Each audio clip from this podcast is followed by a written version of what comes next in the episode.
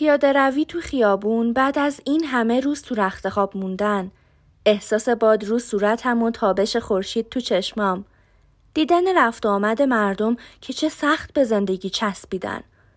اگه مطب دکتر دور نبود پیاده را میافتادم و تو راه برا خودم آواز میخوندم. تاکسی و برخلاف میلم صدا زدم. راننده تاکسی شعور نداشت. سیگار بدبوشو که باعث حالت تهوع می‌شد از گوشه لبش بر نمی داشت. اونقدر بد رانندگی می‌کرد که با هر ترمزی که می‌گرفت سخت تکونم می‌داد. از همون اول راه دلم سخت درد گرفت و اون حالت شاد چند لحظه پیشم تبدیل به حالت عصبی همیشگی شد. وقتی به مطب دکتر رسیدم با ده پونزه زن حامله دیگه روبرو شدم. وقتی منشی دکتر از من خواست که منتظر بشم عصبانیتم بیشتر شد.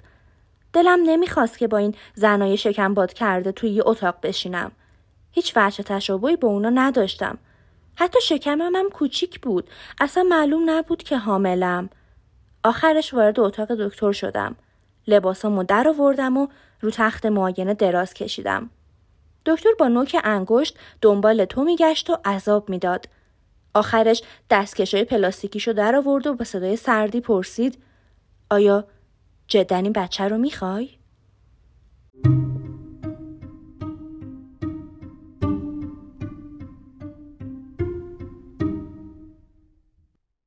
باورم نمی‌شد. جواب دادم البته. چطور مگه؟ گفت چون اغلب وقتی بچه می‌خوان هوشیار نبودن و حقیقت اینه که اونو نمی‌خوان. و بدون کمترین تردیدی همه هر کاری از دستشون برمیاد می‌کنن تا اون به دنیا نیاد. دلخور شدم. بهش گفتم من برای صحبت با روانکاو اونجا نیومدم. فقط اومدم ببینم حال تو چطوره. لحنش عوض شد و معدبانه گفت که اشکالاتی به نظر می‌رسه که دقیقا نوعش رو تشخیص نمیده. تایید کرد که وضعیت جنین کاملا خوبه و تو محل طبیعیشه. به نظرش رشد جنین کاملا خوبه اما یه چیزی خوب پیش نمیره مثلا رحم بیش از حد حساس به نظر می‌رسه و شاید نشونه اونه که خون به اندازه کافی به جفت نمی‌رسه. پرسید آیا مطابق دستور کاملا بی حرکت موندم؟ گفتم آره. گفت آیا همونطور که دستور داده بود از الکل و سیگار پرهیز کرده بودم؟ گفتم آره. آیا کار سنگین نکرده بودم؟ گفتم نه. آیا رابطه نداشتم؟ گفتم که به تازگی نه و راست می‌گفتم تو می‌دونی اون شب با وجود اصرار پدرت بهش اجازه ندادم به من نزدیک بشه. دکتر مشکوک شد. آیا نگرانی خاصی داری؟ پاسخ مثبت دادم. آیا از چیزی رنجیدی؟ بازم گفتم آره. اما نپرسید که از چه چیزی رنج می‌برم یا نگران چه عواملی هستم. بعد نظرش رو برام تعریف کرد. گفت تشویش و نگرانی و ضربه های روحی که به زن حامله وارد میشه بیشتر از خستگی جسمی به زن لطمه می‌زنه و باعث میشه که رحم دچار انقباضات شدید بشه و زندگی جنین به خطر بیفته. باید به خاطر داشت که رحم با قده هیپوفیز در ارتباطه و هر عاملی که باعث تحریک هیپوفیز بشه فورا روی دستگاه های تناسلی اثر می‌ذاره. یه عصبانیت شدید، یه ضربه روحی، یه اتفاق غیر مترقبه باعث میشه که جنین از دیواره رحم جدا بشه و در برابر خطر نابودی قرار بگیره. عصبیت دائمی هم همینطور. به عبارت دیگه باید گفت که وضعیت روحی زن باردار می‌تونه جنین رو به کشتن بده. از این به بعد باید از ایجاد هیجان و افکار ناراحت کننده پرهیز کنم. آرامش و خونسردی مطلق تنها نسخه بود که برام تجویز کرد.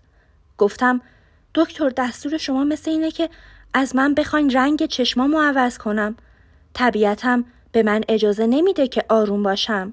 با سردی و بیتفاوتی جواب داد این دیگه مربوط به خودته. سعی کن یکمم چاق بشی.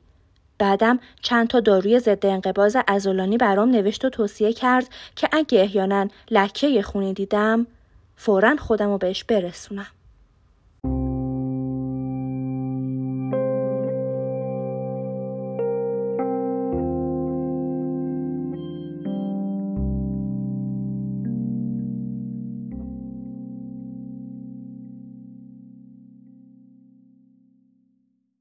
میترسم.